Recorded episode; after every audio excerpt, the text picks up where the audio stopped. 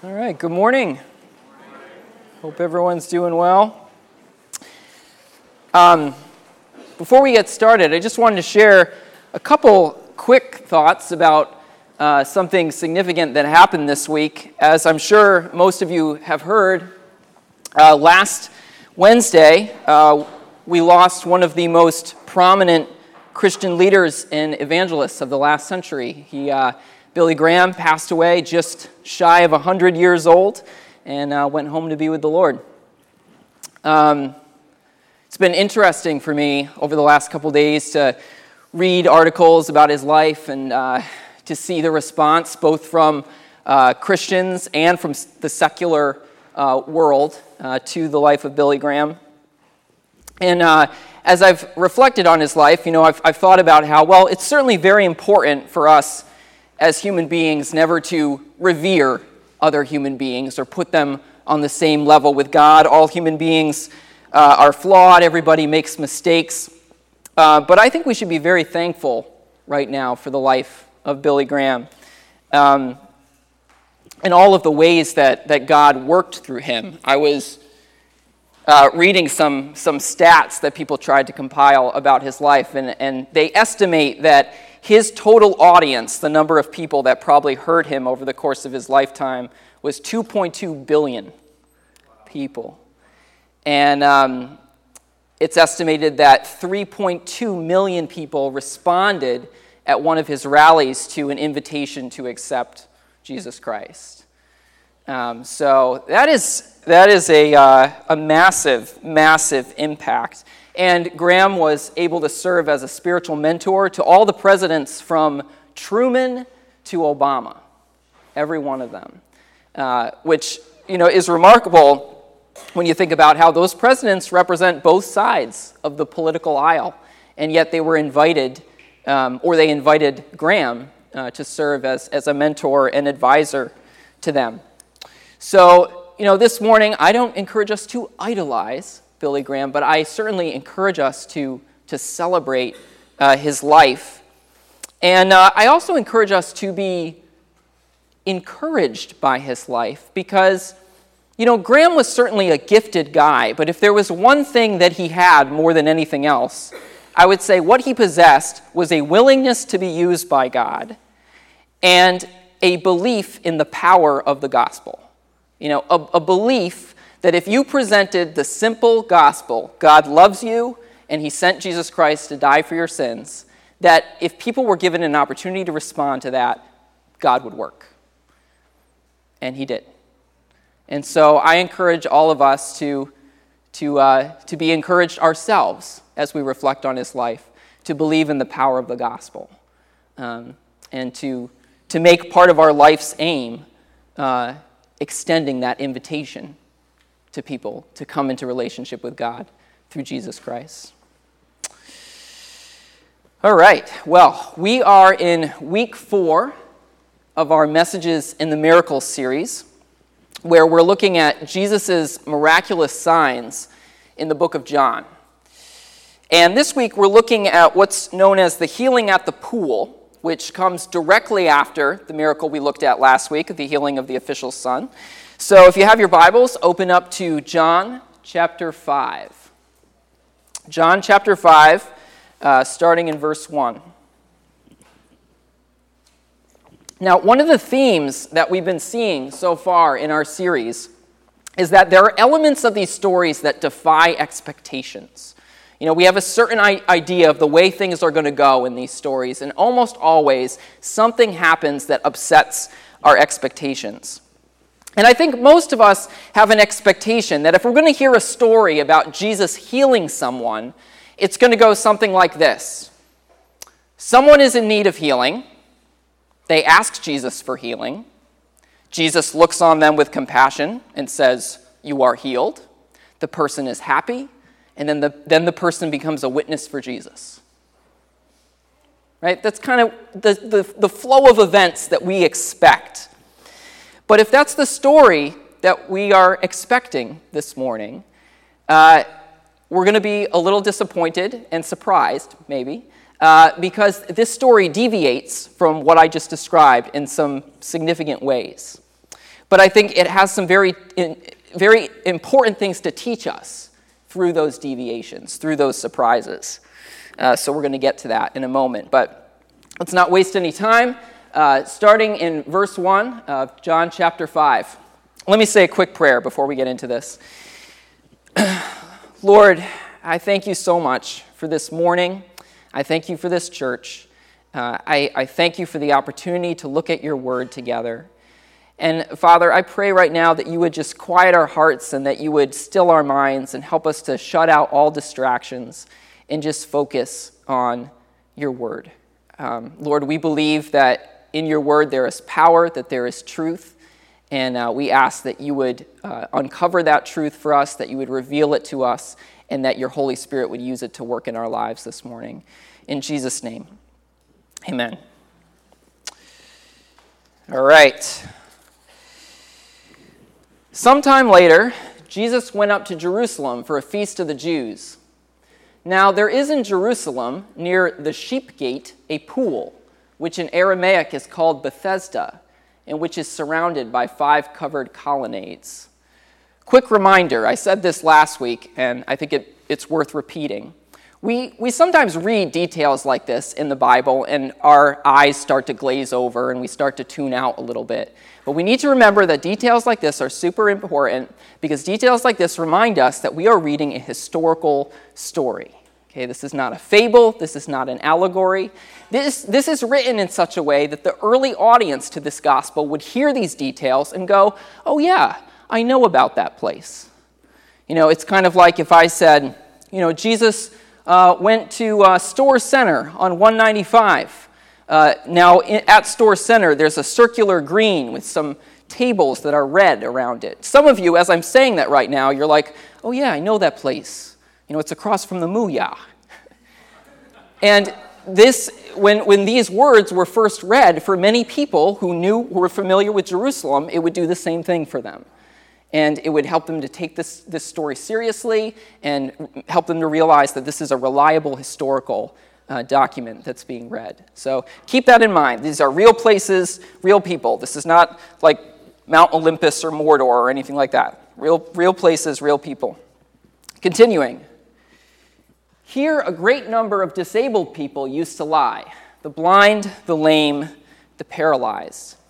Now, we're going to find out a little while later why exactly these people come to this spot, but I'll, I'll, let you know right now. The reason is because people believed that this pool had healing properties. And they said that at certain points the water would stir on its own. And if you got into the water when the water was stirring, then you could get healed. Now, just to be clear, uh, the Bible itself doesn't tell us whether or not the, the pool actually had healing properties. It doesn't say one way or the other, but the point is the people thought it had healing properties, and that was why they were there. Uh, just as, you know, some people today, when they're sick, will travel far distances to go to some miracle hot spring or something like that. They might not be sure whether or not it actually works, but they're willing to, to try it because they want to be healed and, and they're desperate for healing. So this place is kind of like that. okay, continuing. One who was there had been an invalid for 38 years. 38 years. Now think about that, especially in that day and age when being disabled, severely disabled, basically meant that you were completely and totally dependent on people around you uh, for help. Now, Jesus uh, by most scholars' estimates, was crucified around age 33. And he started his ministry at 30. So this guy has been disabled longer than Jesus has been alive. You know, on that first Christmas night when Jesus was laid in the manger, the infant Jesus, this guy was already disabled and was probably already sitting around this pool. It's a sobering thought. All right. Continuing. When Jesus saw him lying there and learned that he had been in this condition for a long time, he asked, Do you want to get well? Now, that's kind of a strange question, isn't it? Do you want to get well? I mean, the guy's severely physically disabled. He's sitting by the pool that's supposed to heal disabled people.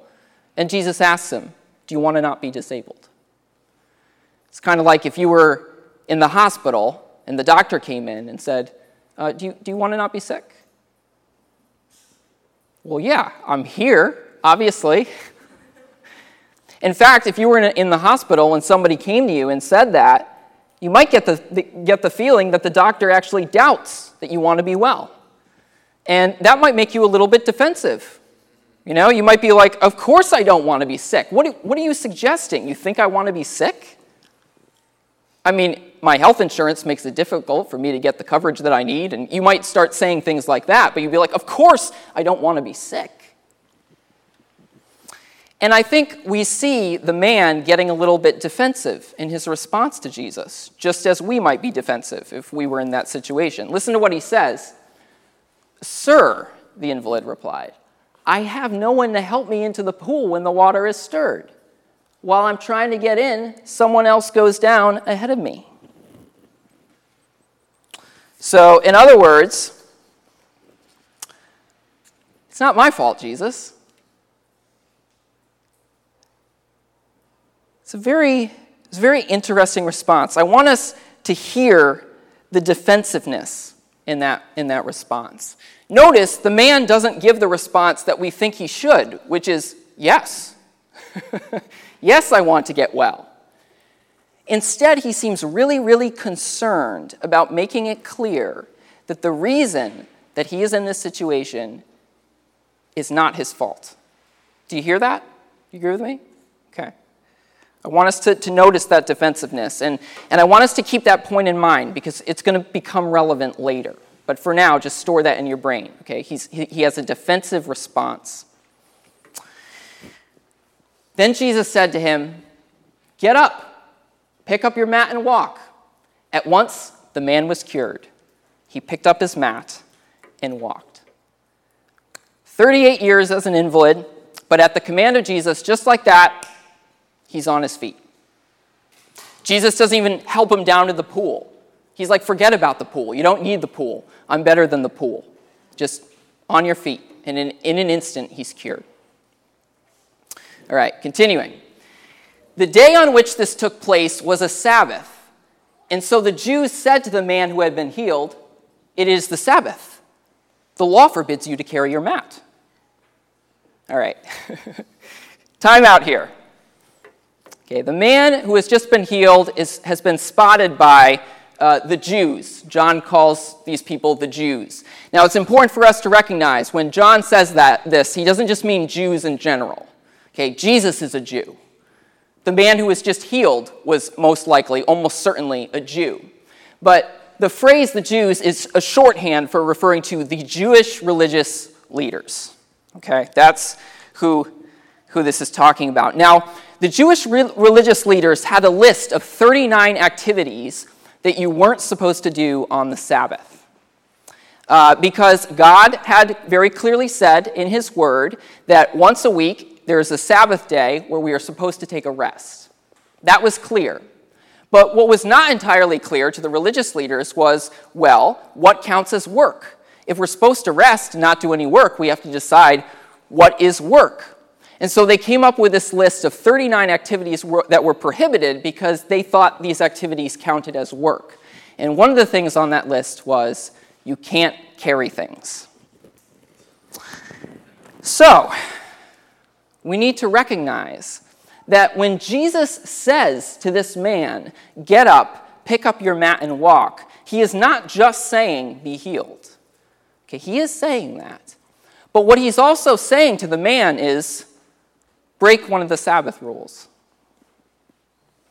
Now, to be clear, uh, he is not saying break one of God's rules, but he is saying break one of the religious establishment's rules. And I really like this. I, I think we need to notice what Jesus is doing here. When Jesus says, get up, pick up your mat, and walk, he's also saying, I want you to be set free from man made religion. I want you to be set free from man made religion. And that is really good news. Uh, because, boy, did people then need to be set free from that? People need to be set free from that, from that now, but people really needed to be set free from that then because, as this story shows us, there were people who were so enslaved by man made religion that a man who had been an invalid for 38 years could be healed, and their first response wasn't, Praise God, you can carry your mat. Their response was, How dare you carry your mat? That's insane. That's ridiculous. I mean, it would be funny if it wasn't so evil.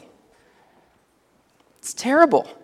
And I don't know about you guys, but I'm just so thankful that when God in the flesh came to earth, he stood against that kind of thinking. He said, No, that is not the kind of attitude that pleases God. So, if you're taking notes, you'll notice that you have an outline that says messages in the miracle. Well, this is the first message that I see in this miracle that I want, to, I want us to notice. Jesus wants to set us free from man made religion. Now, again, uh, I want to be very clear what I mean by that. I am not saying that Jesus is against all rules or all religion, as we might call it. Uh, God's laws are beautiful. They're what we need to, to guide our, lo- our lives. And, and the religious traditions that ultimately come from God and the Spirit of God are beautiful as well. And we should honor them and, and, and, and uh, appreciate them. But Jesus wants to set us free from the rules and regulations that are ultimately from human beings, not from God. Now, in some, in some churches, it would be appropriate for me to stop on this point and spend the next 30 minutes talking about this. But honestly, I don't see our church as, as a church that really needs to have this point hammered home. I don't think we're a church that's all about insisting on creating and following unnecessary rules and regulations. I just, I just don't see that. This is, this is not the kind of church where people are going to care more about whether someone is wearing a hat in service uh, than whether or not said hat wearer is actually being shown the love of God right? But there are some churches where that happens. And, and this would be, those churches would be ones where I would want to sit on this for a while and, and hammer that home. Um, but I think here that would be preaching to the choir. So for now, I just want to say let's celebrate the good news that Jesus wants to set us free uh, from that kind of thinking. And, and that's what he's doing here. All right. Uh, continuing in verse, verse 11. But the man replied, The man who made me well said to me, Pick up your mat and walk. So they asked him, Who is this fellow who told you to pick up your mat and walk? Notice, they don't say, Who is this fellow who miraculously healed you after 38 years?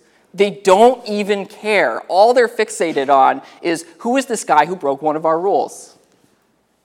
They're so blinded by their, their man made religion that they can't even appreciate a man being healed after 38 years.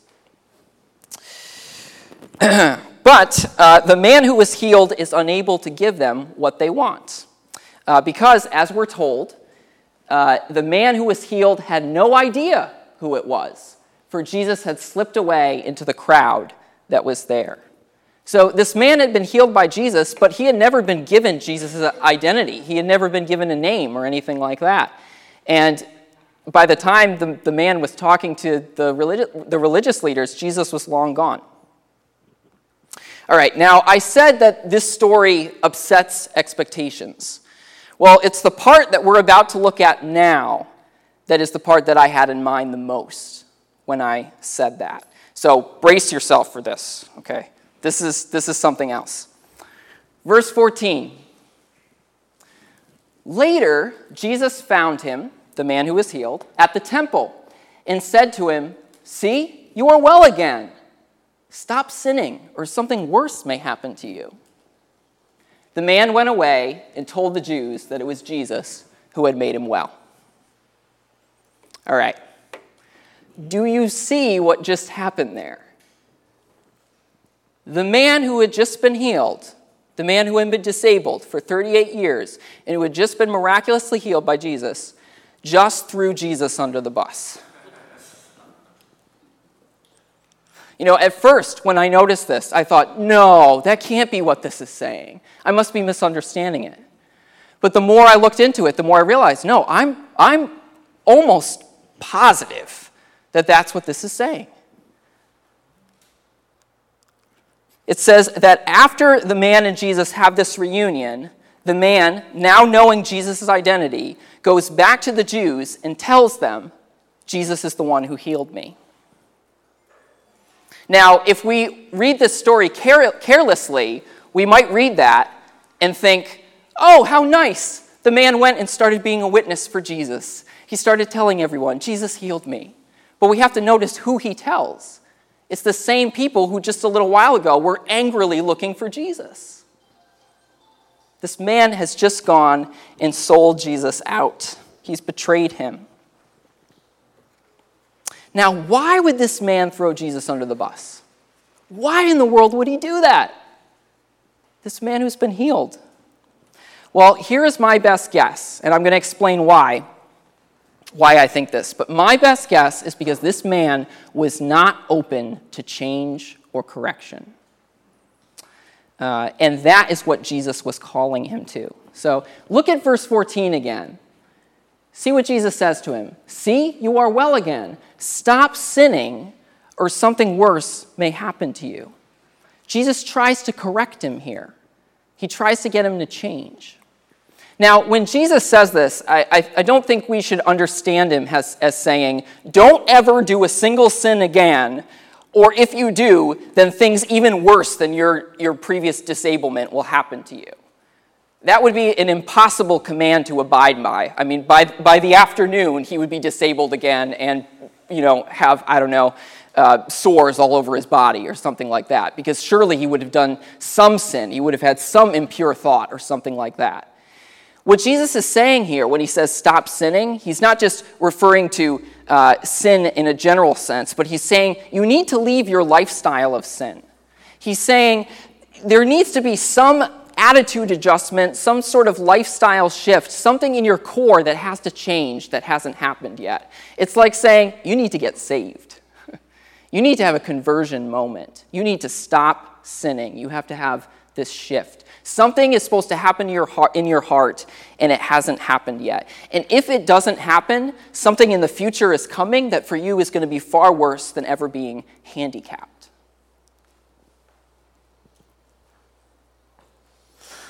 So Jesus asks him to change, but what's the first thing he does after Jesus tells him that? He goes and reports him to the authorities. And you know what that sounds like to me? That sounds like spite.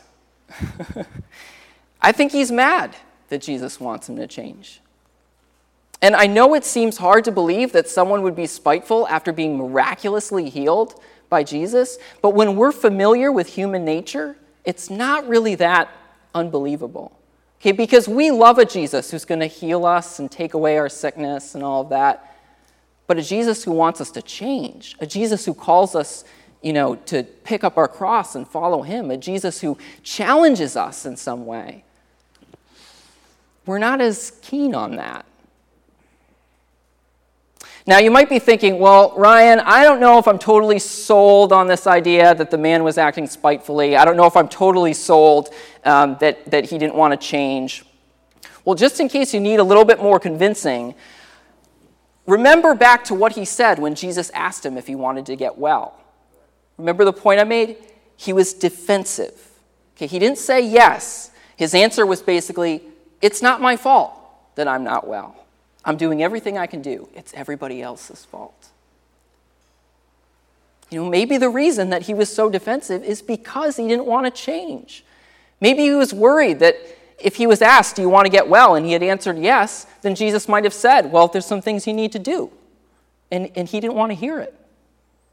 You know, if the doctor comes to you in the hospital and says, Do you want to get well?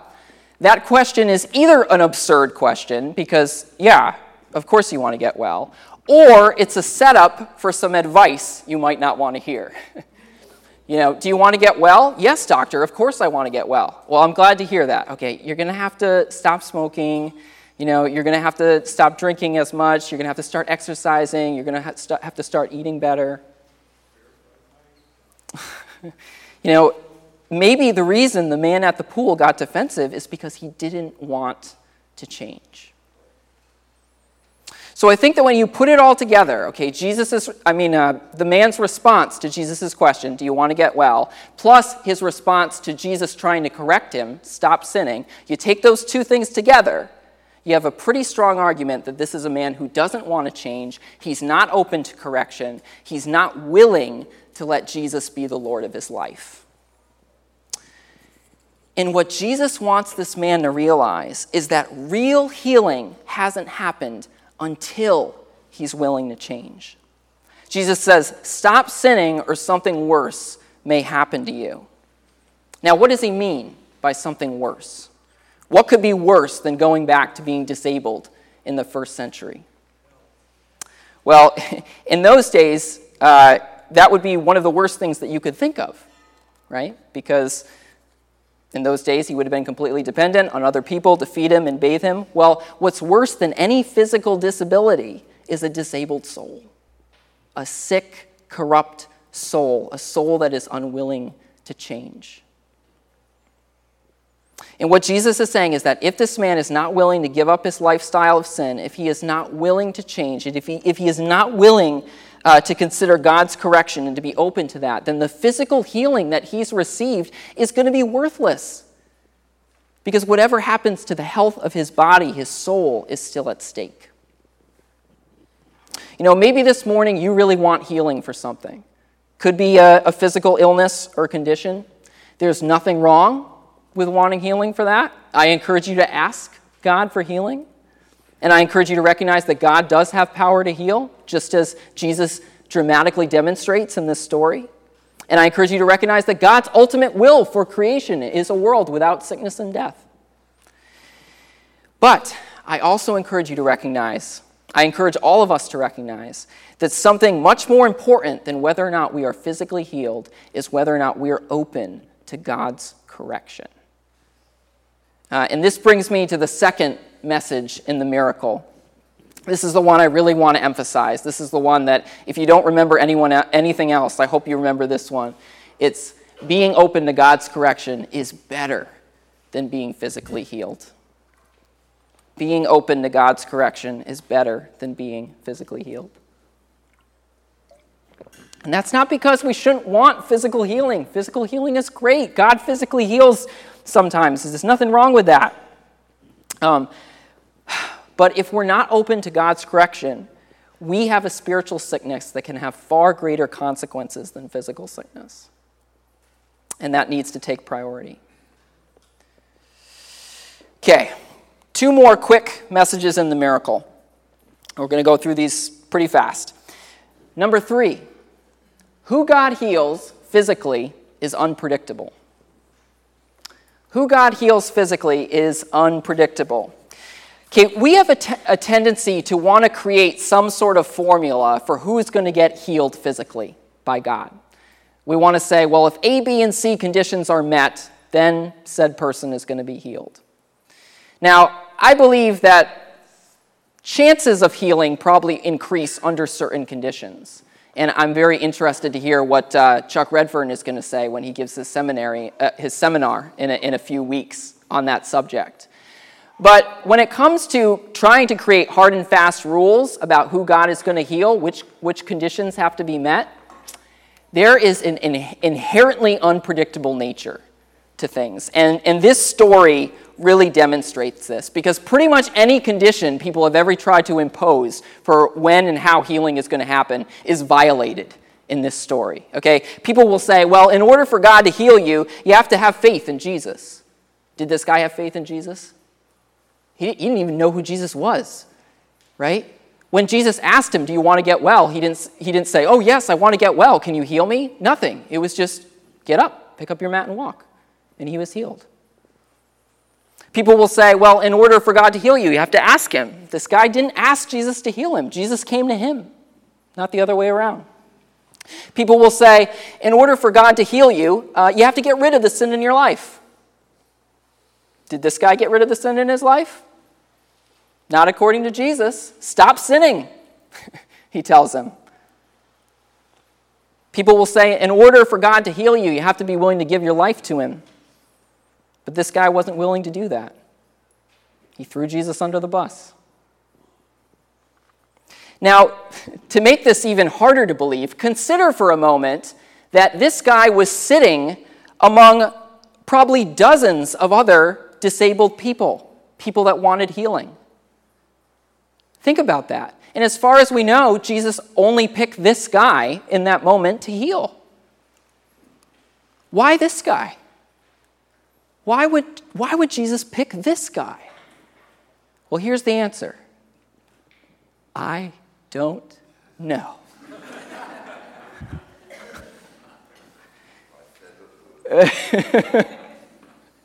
and neither do you, and neither does anybody else. This guy was healed because God decided to do it. What the reasons were beyond that, we can't know. I do think there were reasons. I just don't think they're accessible to me or you. From our perspective, there is an unpredictability uh, to many of God's actions, but especially when it comes to physical healing. Now, that might seem like bad news, but there's a positive way of looking at it, which is healing is always a possibility. Even when you would least expect it, uh, God's power may break through.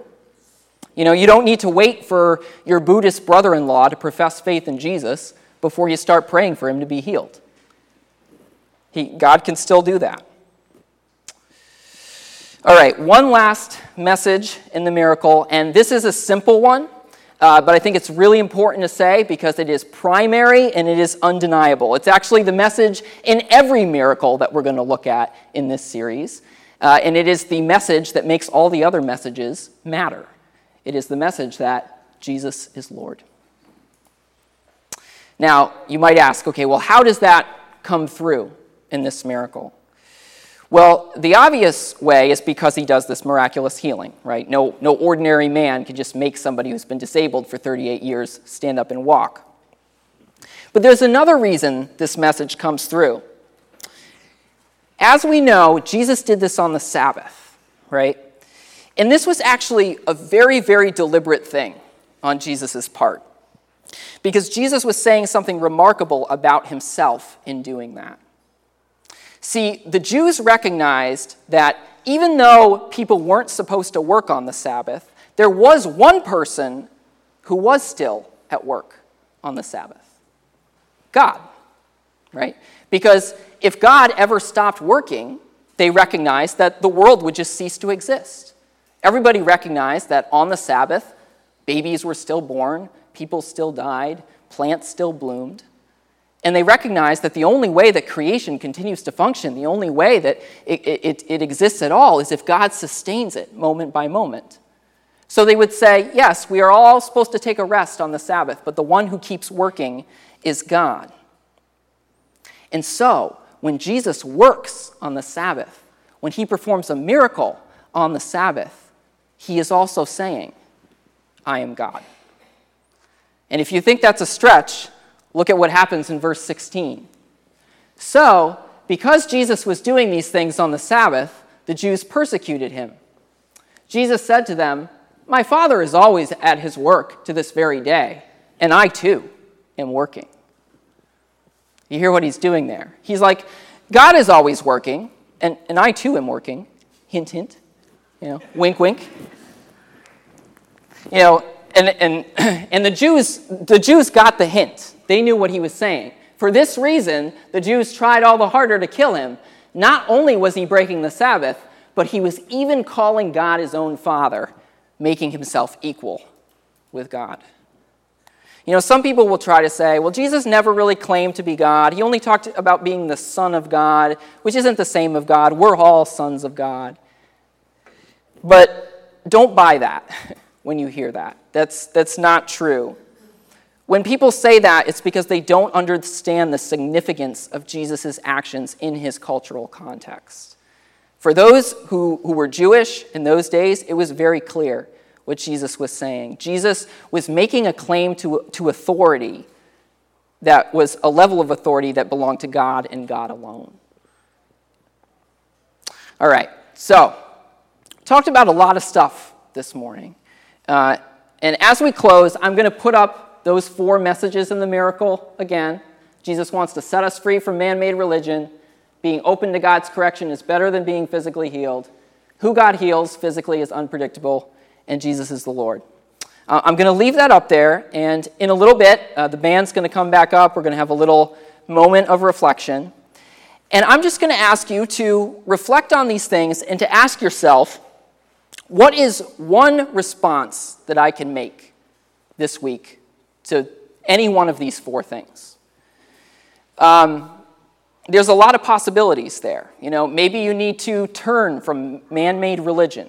Maybe you've gotten tied up in rules and regulations that have nothing to do with God's will, but have to do with cultural pressure and that sort of thing.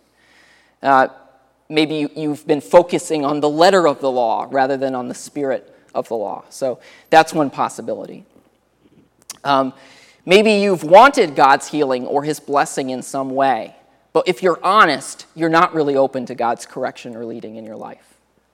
You know, maybe you need to this morning finally take a step to say, God, you know what? I am willing to start making changes in my life. I realize that the health of my soul is more important than the health of my physical body or my bank account.